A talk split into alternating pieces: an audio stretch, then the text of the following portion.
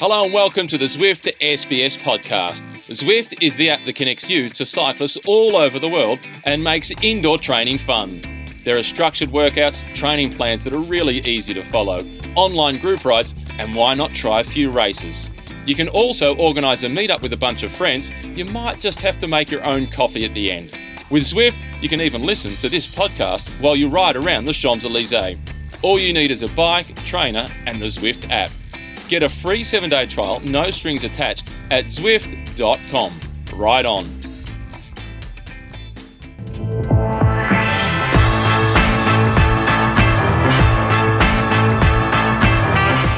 It's uh, bonjour, bonjour, buongiorno for the Zwift Cycling Central podcast. Yes, I've learned my lesson. Uh, and today, as uh, yesterday, I'm joined with Matthew Keenan. How are you, Keeno? I'm great. And every time I see that introduction in the 90 years of the Maglia Rosa, the pink jersey, and morphing from generation to generation, the hairs on my arm stand up. I love that piece. I know. And it's, uh, no, look at the technology in terms of the image processing that mm. are now able to produce something so beautiful, so nice. Yeah, it's it brilliant. is magnificent. It really is. So we are joined on the line with Matilda Raynolds, which will be our live guest with us today. How are you, Matilda? Hi, team. Thanks so much for having me. Excited to talk about cycling. Something uh, new for you. Don't do that too often, huh? yeah. On and off uh, the bike.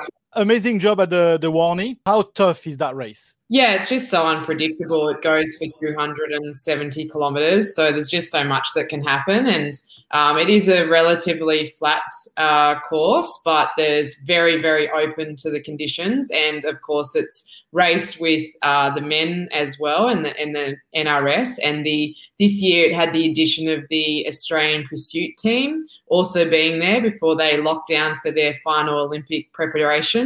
So, yeah, it was it's a very nervous bunch um, because it can go for so long and um, you never really know how it's going to go, whether the break will win or very uh, probably not predicted this year that. Uh, you know, there was such a big bunch that came into the line together. So, yeah, very challenging race, but it's always just a huge relief just to finish it, let alone win it. Matilda, it's a race with huge history dating back to 1895. And I felt like the past few editions, the race had lost a little bit of its shine, a little bit of its polish. But this year, to me, Christophe, I'm not sure if you agree, mm-hmm. it seemed to be the rebirth of the race. Did it feel like that in the race? I think it really helped having the live coverage. That was a huge boost uh, at, at the, for the end of the race there. And I think um, there was a lot of groundswell. It was you know, at one point it wasn't sure it was going to go ahead. They did incredibly well to reschedule the race after there was a lockdown in February in Melbourne. So I think there was a lot of appetite to tick that race off um, finally for the year. And just the level of competitiveness in the men's and women's pelotons across the country at the moment is at the highest standard. And so I think there's just such a huge appetite for racing. And it was just a, a huge field. Um, you know, it was taken it's taken really seriously by everyone. And as you say, Keeno, like it's amazing the history of that race where you don't think Australia has really deep history of cycling when this is actually the second oldest cycling classic in the world, which is incredible when you look at all the European countries that we host that and hold it here in, in Australia. So yeah, it's very honoured to be on that list and um, hopefully it can continue to go from strength to strength. It is a cool stat, and I love yeah. that it is something that, as Matilda said, Christophe, we sometimes overlook our own history, and we do have a rich history. There's this old saying, Matilda, and Christophe, you might have heard this as well. Nobody ever changed their mind as a result of losing an argument. Yeah. Heading into the Melbourne to Warrnambool, my argument was that it would be great if we had a men's race and a women's race. And then I'm not sure if you saw it, but after Matilda won the race, she did an interview and she spoke about racing with the men and women together. And Matilda, I lost the argument. You actually changed my mind. I you like you won me over. I like the idea of the men and the women staying together. Give us your rationale. Yeah, I totally agree with some of the points um, you and Mac were making around potentially for the race to continue to evolve. There should be different uh, races for the men and the women. However, I just think it can really lean into the opportunity that this race is one of the only in the world where everyone gets to race together. So it's not about the men, it's not about the women, it's not about A grade, B grade, C grade. It's everyone starting on the the line together, and it's whoever makes it to the finish first. And um, we're all exposed to the same conditions, um, the same distance, uh, the same groups, and so I just think, you know, I just loved it out there because you aren't a female, just a female cyclist. You are a cyclist,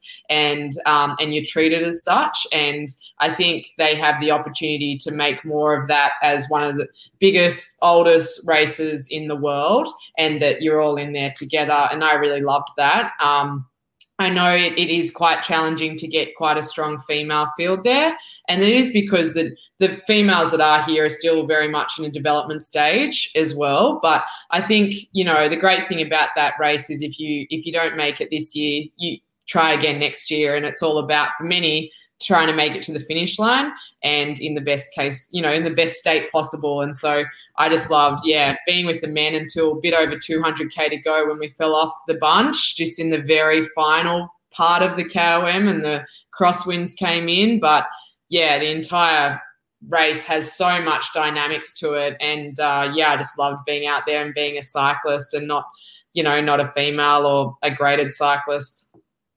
Uh, Christophe, before we move on to the Giro mm. d'Italia, one story of my own personal experience at the Melbourne Warrnambool. I rode it a few times. The first time I rode it, I was uh, 19 years of age, first year out of the juniors, 1994. It was a handicap race, and it was one of the rare races, Matilda, that my mum actually came to watch. Okay. And she was at the feed zone in Colac, and I was riding off second scratch, and I'd been dropped at that point. And eventually, I abandoned the race, and mum's feedback. why didn't you pedal faster? Yeah. Should have thought that earlier, shouldn't I, Mum? Mums are wise. mums are wise. I didn't invite I didn't invite Mum back the next year, Matilda, but I made it to the finish line the following year. Mums are just always literal, just straight to it. yeah, yeah, yeah. Uh, social media's got nothing for honest feedback by comparison to your parents. Uh, let's move on to the Giro. But if you uh, people are watching, if you want to leave us a comment on, on this, should the Warney stay racing together, men and women, or should they be separated? Leave us a comment in the box below, and then we're happy to to chat mm. about it at the, the later on in this program. But let's talk about the Giro because you know what a win we saw yesterday. Again, I'm I'm trying to just to contain it a little bit, but it's the the hundred percent Australian in me He's excited. Caleb won okay. the stage. so what I'm going to set up after this is before we close off, I'm going to put a little GoPro up here so yeah. I can record the conversation that we have afterwards. Because Matilda, at the end of yesterday's podcast, Christophe said to me, "Well, Keeno, nothing's really going to happen tonight in the yeah. stage at the Giro d'Italia. So let's get a few things lined up so we can fill the half hour for the podcast. Where do, where do we start? How many crashes? Caleb's yeah. dramatic victory. One of the pre-race favourites, Mikel Landa, now out of the race. The King of the Mountains jersey, Dombrowski, crashing on his birthday. Yeah. The French, Russian, Italian-born Sivakov also out of the race. Christophe, nothing happened at all. I know. I should know better. The Giro know, if he was in any other race, maybe I would have been right. But yeah. Giro being the Giro, I should know better. I'd the, shut up next time. The G, the, did, Matilda, did you watch the first two hours? I didn't get the very first two hours, but I did get the yeah finale. okay, because you know what they're going to do the first two hours? they're going to send it to the sleep ward at many of the local hospitals to help people actually nod off. Yeah. That was a dull start to the stage. I thought I was right. You know, I thought I was right for about two hours. But anyway, and in the end, we're all very happy because Caleb just won. Let's listen to uh, Caleb straight after his win. Yeah, it was a, a, relief because, yeah, you know, my goal this year is to win in all three. And uh, the first stage didn't go good at all. Uh, the first sprint stage didn't go good at all. So, you know, there was, you know, a lot of pressure on me and, and the team to, to do a good job today. And they, uh, you know, I think they outperformed themselves. They were, they were so good today. And, uh, yeah, without them, I couldn't have uh, been so fresh in the finish. And I got good lines through all the corners in the last 20 kilometres. And yeah, um, I think I just showed that I had the, the best legs in the final. Tell us about uh, the last uh, sort of incident with uh, Tim Merlier. Oh, yeah, I don't know what happened there. I think there were some guys coming through the back through the bunch maybe, and there was a few twitchy moments, but uh, yeah, it didn't stall me too much, and uh, you know, I was still able to get out, so uh, I was lucky, I think. Did you come for one stage win in every Grand Tour, or maybe more? Um, yeah, the goal to start with was one, so uh, I've done that, and I think uh, you know me, I'm pretty uh, pretty hungry to win as much as I can. So, you know, this is good confidence for the team and myself going forward, and you know, I think we'll give the the next few sprint stages a good shot as well. yeah, no, it's incredible. But uh, he's hungry for victory. One is not enough. Of course, yeah, one is not enough. He is. And when he said to Jean Francois Quénet, the journalist who asked him the question, "You know me," Jeff really does know yeah. Caleb. When Caleb first went to Europe as a junior, Bradley McGee organised it because Bradley McGee had spent a bit of time with Jean Francois Quénet, and Caleb stayed at that journalist's house for around about three months He also helped Simon Gerrans out and helped negotiate mm-hmm. Simon Gerrans with his first contract. That journalist also assisted Matt Wilson, Baden Cooke, Bradley Wiggins. He's played a huge role in the English speaking peloton's last couple of decades. And when Caleb says he wants to win more, Friday he'll yeah. win again. Yeah, okay, Friday. Matilda, what did you make of uh, of that win? And that re- we'll we'll talk a bit further in the podcast about how messy uh, the the sprint actually was. But what did you make of it? Yeah, I think it was terrifying to watch the last few kilometers. But uh, yeah, we can definitely get to what happened and just, yeah, some of the disappointments in the lead in. But I think just enormous relief for Caleb. It, I think that's the opportunity. And the great thing about Grand Tours is if you miss the opportunity on your first go, which Caleb missed by miles on that first stage, uh, you get another opportunity fairly quickly. And as I know, you know, Caleb, he he said he just wanted to win one and win win one at all Grand Tours. But there's nothing more dangerous than a confident sprinter and a sprinter who, for Caleb now, has taken the pressure off him. So enormous kudos, I think, to win today or last night because um, there was a lot of pressure there and they really did muck up that first stage. So, and to win in such a fashion in what was such a messy finish and such a scary lead in, I think, just with the amount of incidents that were happening. And we saw in the final 100 meters, you know, um, people clipping out and, and rubbing shoulders. And so just the way Caleb steps out and the speed that he has over that last 20 meters is just incredible. I, I, I envy that. So yeah, great, great to watch and amazing to just, yeah, obviously see another Australian winning a stage. Matilda, what did you make of his composure? You spoke about how messy it was, and he did stay cool, but it was un- wasn't only the last couple of hundred meters because his team was caught on the front with maybe fifteen hundred meters to go, and they could have easily panicked mm-hmm. at that point, saying we need to get in the wheels and got and got themselves swamped. I was really impressed with how composed he was, and great athletes, time seems to slow down for them in their decision making, and they do it with ease. His his teammates, and he was so quick to thank his teammates as well and find them and make sure that this was their win because, as you say, they were on the front at two k to go, and so to have that composure to tr- not not get off the front, but know that you had to keep that pace going so Caleb didn't get swamped by other riders because that can happen so often that you get to the front, you slow down, and then suddenly you're 50, 50th back, which, you know, that was sort of the position they were in on stage one. So I think enormous composure from Caleb's teammates, and they did incredible work to not only get him up there, but hold him there in that final two kilometres and safely do so. So, yeah, it was definitely a team win there. And it's a shame they all don't get to get on the podium, but Caleb's one to certainly give them the kudos. Absolutely. And then, you know what? I want to play something from Mr. Cool. I, I really like Thomas De Gendt. He's Mr. Cool for me. Let's listen to uh, his interview straight after the win. What are your thoughts about Caleb's win? Um, yeah, second chance that we can uh, that we had today for a stage win for a bunch sprint. First time we messed it up, and this time we went all uh, all to plan. I think it was a bit of a messy final with all the corners, but that's uh, something that he's really good at. So uh, for Caleb, the messier the better the messier, the better. This, I mean, he says it all. He says it all. yeah, it is classic Caleb, and there are so many comparisons between he and Robbie McEwen, yeah. but they sprint in the same manner. And it is, he's absolutely right. The more technical it is, the greater risk there is of maybe slippery roads, the better it is for a guy like Caleb Ewan. And Thomas again is the first to recognise that because it's surprising to me, Matilda, as a guy from Flanders with as much horsepower as he's got, he hates those situations. He's either at the front early or at the back of the peloton or in the breakaway just riding away from mm. everybody. Yeah, true. He's pretty usually pretty quick to get out of any danger, but I think um, Caleb seems to thrive in chaos. He doesn't necessarily when you know the, the bunches all coming to the end all together, but yeah, he does so well in chaos, and and and the crazier it gets, the better he does. I, I don't know how he threaded through the incidents that were happening against the barrier and rubbing shoulders feet going everywhere, clipping out of the pedals. Like I, think it's hard for us to appreciate. We uh, we need like more on bike footage, but you know they're going 60k an hour whilst this is all happening. So yeah, just to keep it upright and then to step out and still have the confidence, even though he was behind, that he could win. Um, I really feel for second place. On the topic of on bike footage, Matilda, I'm not sure if you've seen it or you, Christophe, but there's been a post by Velon. I can't remember whose bike the GoPro was on the back of, but there was one point where Peter Sagan has just Yeah. tapped Caleb on the Just back went- and said, Hey, you slot in here. Yeah. And it, it is quite good sportsmanship. Caleb gives a thumbs up. But from a Sagan perspective, he knows which wheel he wants to be on, Matilda. It's Yeah. like Paul Keating said, the former Australian. Prime Minister, always back self interest. At least you know it's trying. Yeah, absolutely. He's not daft. You know, he's not daft. Like, uh, let's listen to another uh, teammate of uh, Caleb.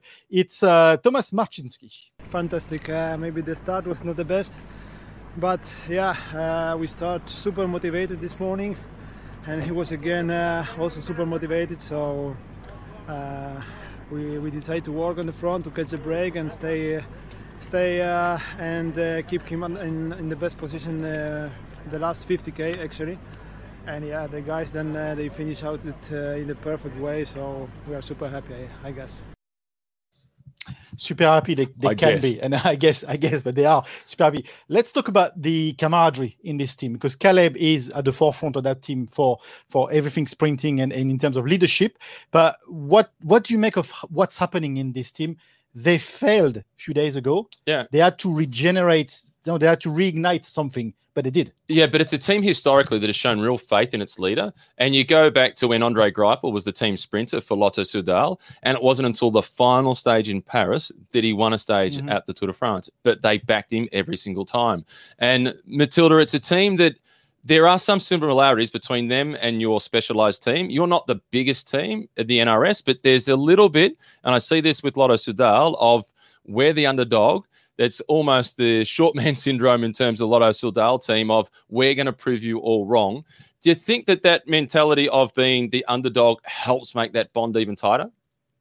Oh, absolutely, and you can see that with Caleb's teammates, um, how t- you know how thrilled they were, but then equally how incredibly disappointed they were, and that even if those riders weren't involved in the lead out, they all felt that disappointment and that they had let either Caleb or the team down, and so you know their losses is everyone feels, and their then their wins everyone celebrates. So yeah, I think it's a great team, and, and there's nothing better than an Aussie that feels like an underdog. They usually are at their best at that stage. But yeah, I just oh, the way Caleb stepped out, it's sort of if they can deliver him, then they have full faith there. And we, we can see here on the, the the vision uh, how many hugs he has to go through and thank all his team. And this is just the way to the hotel. This is how just how he goes back to the hotel. You know? Uh, it's all, but you saw it as soon as he crossed the finish line. His instinct was to find Jasper De Buyst in particular. Mhm. He was the one who really didn't panic, caught on the front at 1500 to go, and Caleb was making head singles to him, and Jasper just kept the pace up. So as Caleb didn't get swamped and he could slot into fourth or fifth position. This is a great win by Caleb Ewan, but an outstanding job by the lead out man Jasper De Buyst. And you know, the, the photo finish tells Yeah. the story of Caleb flying through to the finish. line. Especially when you know who's behind him. You know. Yeah, So- oh, for Nizzolo, Matilda, Giacomo Yeah. Nizzolo, he has finished now second 11 times on stages at the Giro d'Italia.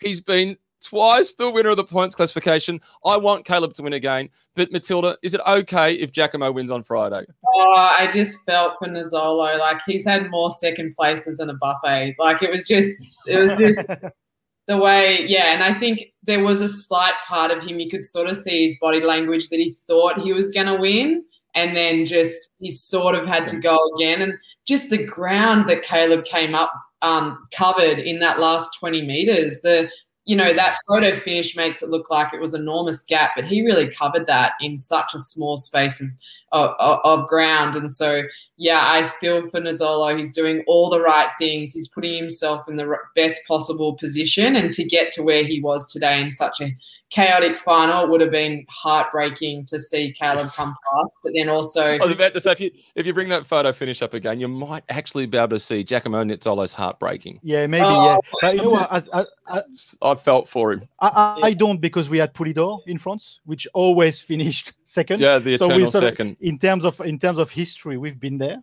But Yeah. uh, I, I see exactly what uh, what you mean. Uh, you talked about the, the the crashes, so it was a very chaotic Yeah, let's end of uh, end, end of the stage. Before we actually go through that, uh, one of the comments we just heard from a teammate, uh, I think it was Thomas, but he said we led him for 50k. In, Yes. te- in terms of that tactic, it's not like let's understand in a sprint or in a bunch sprint like this, the work starts way before not in the last 100 meters. Yeah, and looking at the road book, so they didn't really have a chance to do a proper recon of that mm. last part of the stage. Matilda, all the discussion from a lot of the favourites for the stage was from the 10 kilometre to go mark, there's lots of roundabouts. So for many of the riders within the team, like Thomas De Gendt, his finish line was 10 Ks to go and have them in a good spot before they hit the roundabouts. So if you're that team leader, there's great confidence that comes from the team backing you, but there's also a lot of pressure that comes with that. Yeah, I think the hard thing about the last 10K, though, in that race was that it didn't matter where you were in the bunch, there were crashes happening. You know, you often say that being at the front or being in that front half, um, you know, is the safest space to be. That we were still seeing crashes there and from seemed to be coming from every part of the peloton uh, in those final few kilometres. And so, certainly, having those pre finish lines for riders does does assist a lot. But I, I just know for so many of the riders who who did crash, there was nothing they could do, and they were in the right position, and just luck wasn't on their side. Yeah. So in terms of the, those crashes, uh, we we lost two main favorite contenders, at least people or riders that could play a very strong part uh, in this uh, Giro in the, in the weeks ahead. Uh, we've heard about uh, Sivakov. Sivakov finished the stage, but he's yeah. out and he had to retire. But Landa, let's talk about Landa first of all that was a really nasty crash. I mean, I broke my collarbone last year. I can only feel for him. Yeah. Uh, how, how, much pain he was on the road. We could see him on the road. Yeah. So he was involved with the fall with Joe Dombrowski, and they hit a marshal that was in the middle of the road trying to warn the riders of the traffic island that was coming. Yep. You could not pay me enough to do that job of being the road marshal. And we hope that he's okay as well. And let's try and find out a bit of information on his health status. But Mikel Landa, he's worked so hard just to get into the position of being a team leader. And Matilda, all that work that is done to be ready, he looks so good on the previous stage. Disappointment. This is going to be really hard to bounce back from. Oh yeah, and I think that's the hardest thing as well. Was he's, he has been in a great position, and he sort of showed himself um, yesterday, and you know in the previous stage, and was very confident in making those first early moves in the GC. So I think it's not only a loss, um, you know, for what's happened to Landa and his team, but it's a loss for the for the race really. And just no one wants to see that at all. And so it was disappointing. I think I know that is sort of what the Giro is a little bit known for, but disappointing um, that there were so many riders taken out that way in what should have been a relatively flat, easier stage for the GCs. Just you can imagine the energy and the nervousness and the fear and you know just trying to get to the finish for those guys when it's just such a long three weeks. Just don't need that. So now Christophe for the team. Yeah, where, where, where do they go from now? They win stages. Yeah. So and they've got multiple riders who can win stages. They've got Bilbao. He's won stages here in the past and finished in the top ten. Can definitely win a stage. Caruso, been a top ten finisher, would dearly love to win a stage. And if he does, I hope that they lobby for him to shave his mustache as a result. They've got Gino Mäder, who is desperately close to a stage victory in Paris early this year. He can win a stage in the mountains. Mohoric can win a yeah. stage, former under 23 world champion. Jan Tratnik won a stage last year. They will come out swinging. And if they don't have a rider in the breakaway today with a genuine mountaintop finish, 15 kilometer climb at the end, I think I'm going he for Tiggy. Okay, interesting. Uh, in terms of uh, Ineos, uh, Sivakov being out, what does that mean for Bernal? What does that mean for their strategy at the Tour de France? Uh, this, in fact, is changing a lot of things for Ineos.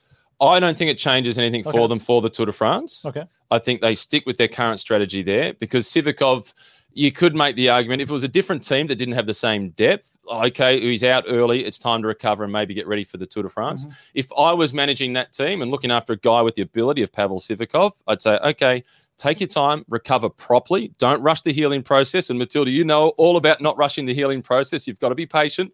The hardest thing to ask an athlete to do is rest. Yeah. They normally respond, How many reps is that?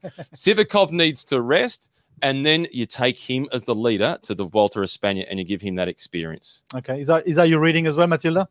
Yeah, I, am not sure what um, you could sort of take away from when they were doing, you know, Bernal and Sivakov were sort of joint leaders. Um, a lot of teams come out with that, and it's hard to really navigate what they're trying to do with that, whether it's to back up or whether it's just to take some pressure off um, Bernal. But certainly, I think he's looking really good, and I think they've got a strong, really strong team there. And I think if they can just, yeah, I totally agree, take him out of the, the Tour de France, and so to give him enough time, there's nothing worse than putting a goal too close because you just never feel like you can really relax. Where if you can push that goal out, then you can take the time to both relax, heal, and recover, and know that you've got enough time to rebuild. This might be awful. What? Okay, L- losing Landa is bad for the race. Lo- losing Sivakov might actually, from an entertainment perspective, be better for the race because often we've criticised Sky and Ineos, Ineos for being boringly brilliant, dominating too much. Having Egan Bernal isolated more so in the high mountains, he's still going to have loads of support. Look at the guys he's got Yeah, with him, like Yeah. Martinez and Narváez in particular. He's still going to have a lot of support. But without Sivakov, it makes it a more interesting battle amongst Mhm. those who are racing for the pink We'll jersey. truly will find out if uh, Bernal really has a pain in his back, and you know what is it, It's- his he's back. actual form. hey, Matilda, his back looked okay to me the other day. yeah. Yeah, he's looking really strong. So no, I think he's um, on on paper right at this moment. He's looking like the favourite, but yeah, it's as we know in the tour, it's a very long way to go. So yeah, they're all there. There's a there's I a feel question. mean for having said that about Sivakov, but it's just from an entertainment perspective. It's okay. He's not French yet. You know. You know. Yeah. We know he wants to switch his nationality. Yeah. You would not get away like this with me if he was French. Anyway, question here from uh, David David Hodge. Who is going after the KOM from tonight? That's a good question, isn't it, Matilda? I was I was saying after Dombrowski's win two days ago that he would Joe Yeah. would be all in, But- but we don't know the severity of his injury. So I think again we're going to see some of the wildcard teams go hunting for that King of the Mountains jersey, and it's a classification that takes a little bit longer to sort itself out than what the points Yeah. classification does. So yeah, not sure. Yeah, absolutely. Let's look at uh, what's happening actually uh, tonight. Uh, the stage that is ahead of us. Mm. Uh, it's uh, quite 162 kilometers. What do you make of that profile? Awful. Yeah. As a sprinter, Matilda, what do you make of that profile?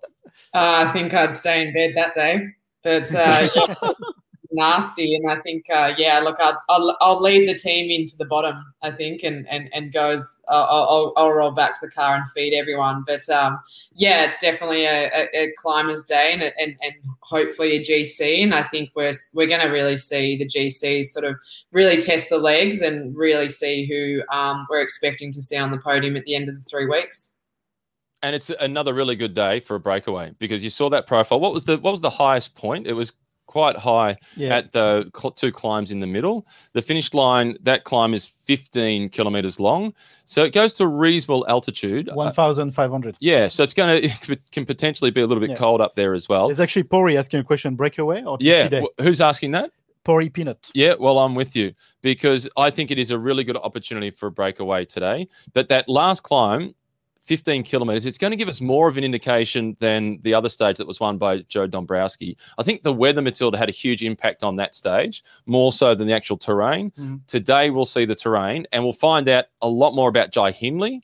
Where's he at? He struggled in the rain. Same with uh, Simon Yates. Likewise, George Bennett. We've got a bit of a bias towards the Kiwi as well. So I think today will be a better indicator than the stage in the rain that was won by Dombrowski. You know what? I'm yet to do my tipping in a SBS tipping competition, so thank you. I'll rewatch this and reanalyze what you just said, and probably try to. But Make sure. I've been really, Matilda. I've been really consistent in the tipping. There's seven us in the tipping. I've got a couple of seven placings. Yeah, I know. because but yesterday I was the last one to pick, so I was on I was on Tim Merlier, and as I was commentating, I meant to be focusing on Caleb, but I was worried about my tipping slipping by as his foot came out.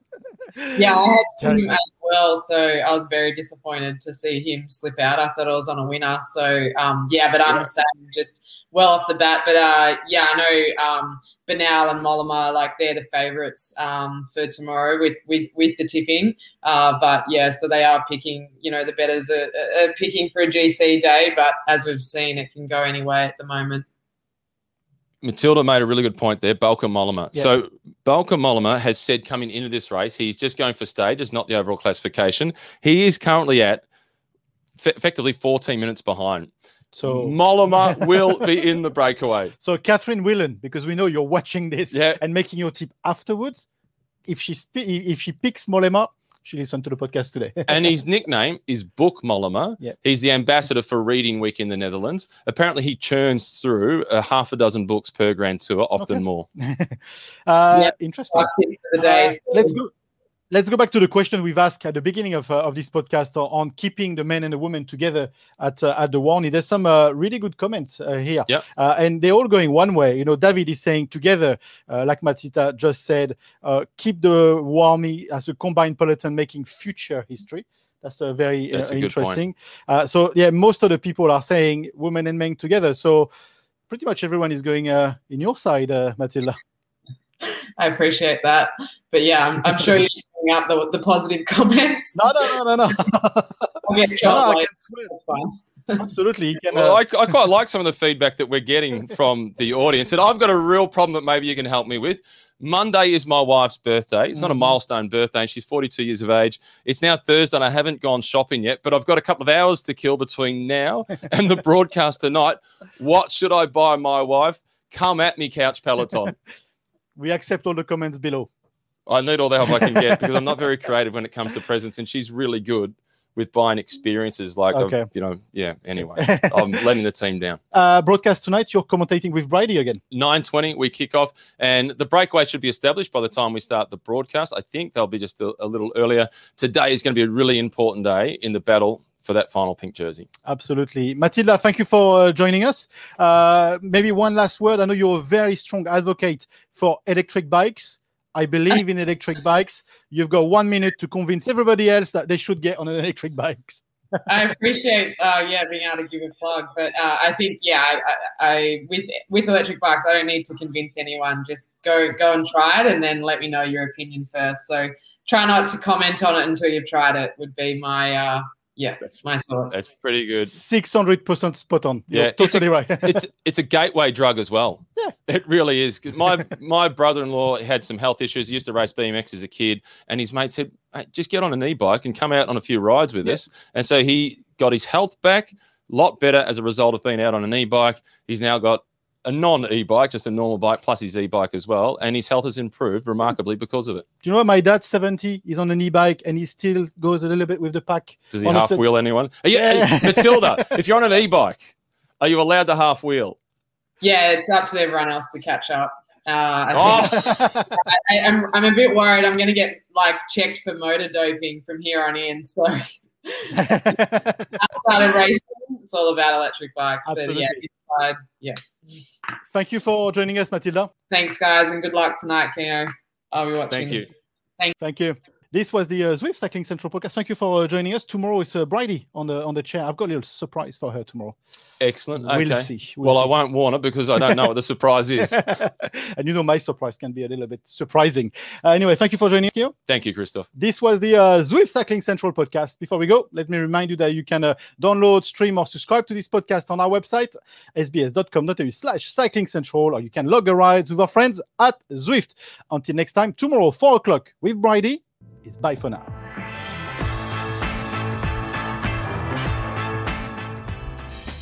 Before we go, a quick word from our sponsor, Zwift. When it comes to sport, I always tell my kids rule number one have fun. On Zwift, fun is fast. Tour de France winner Geraint Thomas uses it, so too does Mathieu van der Poel, and Australia's Neve Bradbury Zwifted her way to a World Tour contract. One of my favourite things on Zwift is seeing the flags of people from all around the globe that I get the chance to ride with.